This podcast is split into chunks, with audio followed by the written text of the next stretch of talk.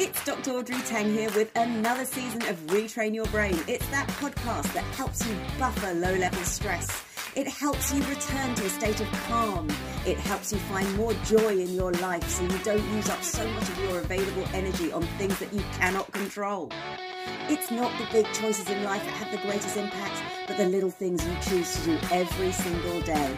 So start making some choices with me now. Today I'm going to talk about the benefits of nature, and I wonder if you can just about hear the birds in the background. I like having my window open because it's lovely to be able to listen to nature. Now, I've always thought of myself as a bit of a city girl, more than that, even, a Rodeo Drive type of girl who would prefer shopping and hairstyling, spas, nail bars to all other forms of recreation. But a few weeks ago, I was taking what little holiday I get, and my husband and I went to a local retail outlet. Now, this outlet happens to be situated around a lake. My husband was, in fact, looking for a new place to run, and because we were going there, I thought, well, I'll just indulge in some retail therapy. Within moments of being in the first shop, I suddenly thought, you know what? I'd much rather be enjoying the sunshine with a walk around the lakes. And that's exactly what I did with absolutely no regrets. I also had a fuller wallet and a quizzical expression on my face, thinking, well, this is new. But the benefits of nature are not new.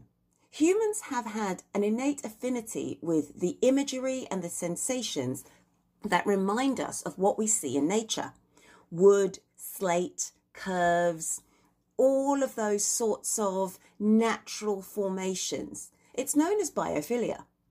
And as such, simply getting outside has huge benefits for our mental well-being. The fresh air clears our lungs, but also gets a bit more oxygen to the brain. The sunlight naturally stimulates the production of vitamin D, which assists our immune system.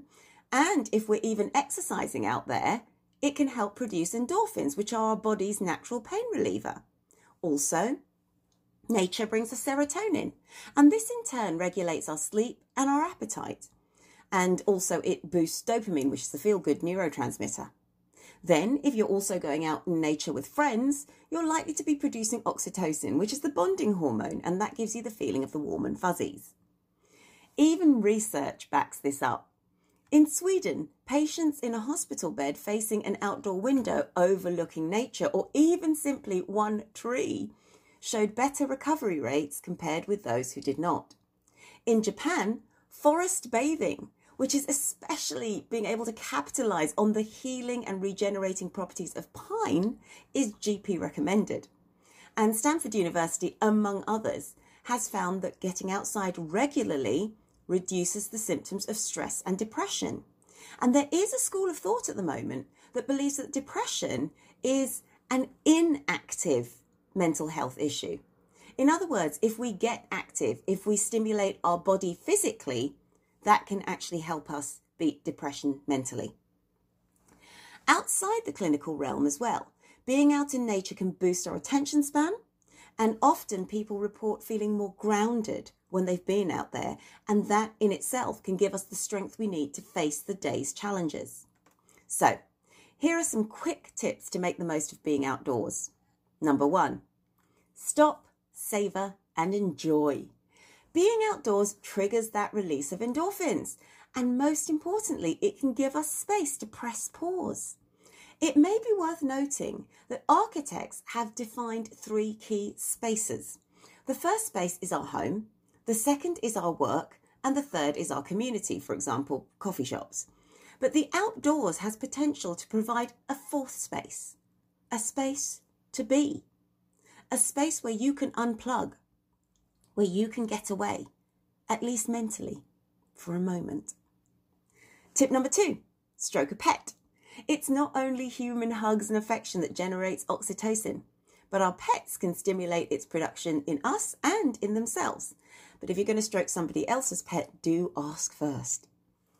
Number three, meditation and deep breathing.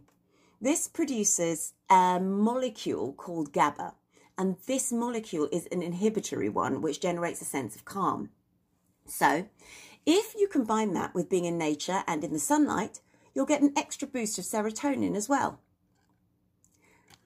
Next, take a photo and brighten your laptop or phone or room with a sunny screensaver or picture.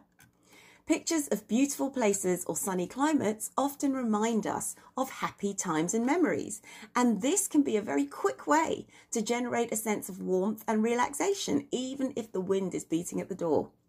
Humans are very quickly moved by imagery, and having photos of places you love, along with those memories that they generate, can reinforce those feelings of positivity as well.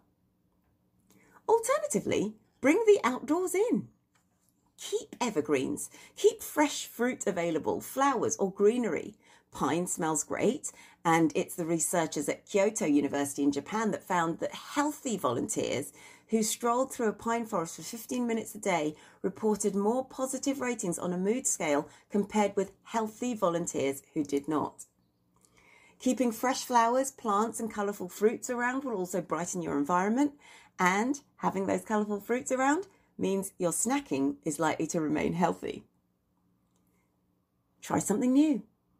Our brains respond really well to novelty, so on a bright day, try a new path, go somewhere different. Enjoy the new experiences, such as the experience of the sun, the feelings of the warmth, the breeze, the new smells or sounds, and see who you meet on your adventure. Now, I know it's funny for me to say the experience of the sun, but how many of us actually go out there and really think about it? Maybe we do once in a while, but make that once in a while a regular recognition of how wonderful nature is.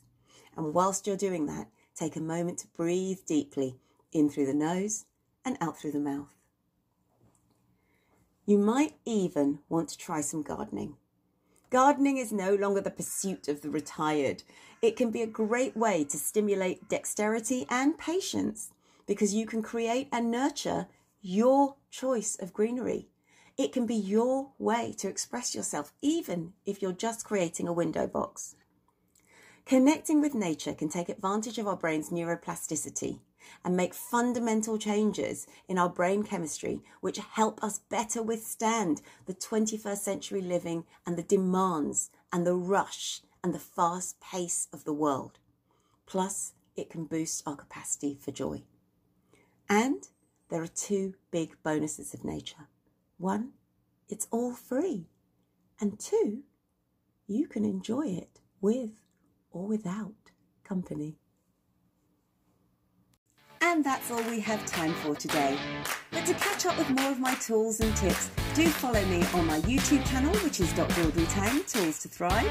Check out my website, www.draudreyt.com, or join me in the Wellbeing Lounge on NLive Radio Tuesday nights at 9pm.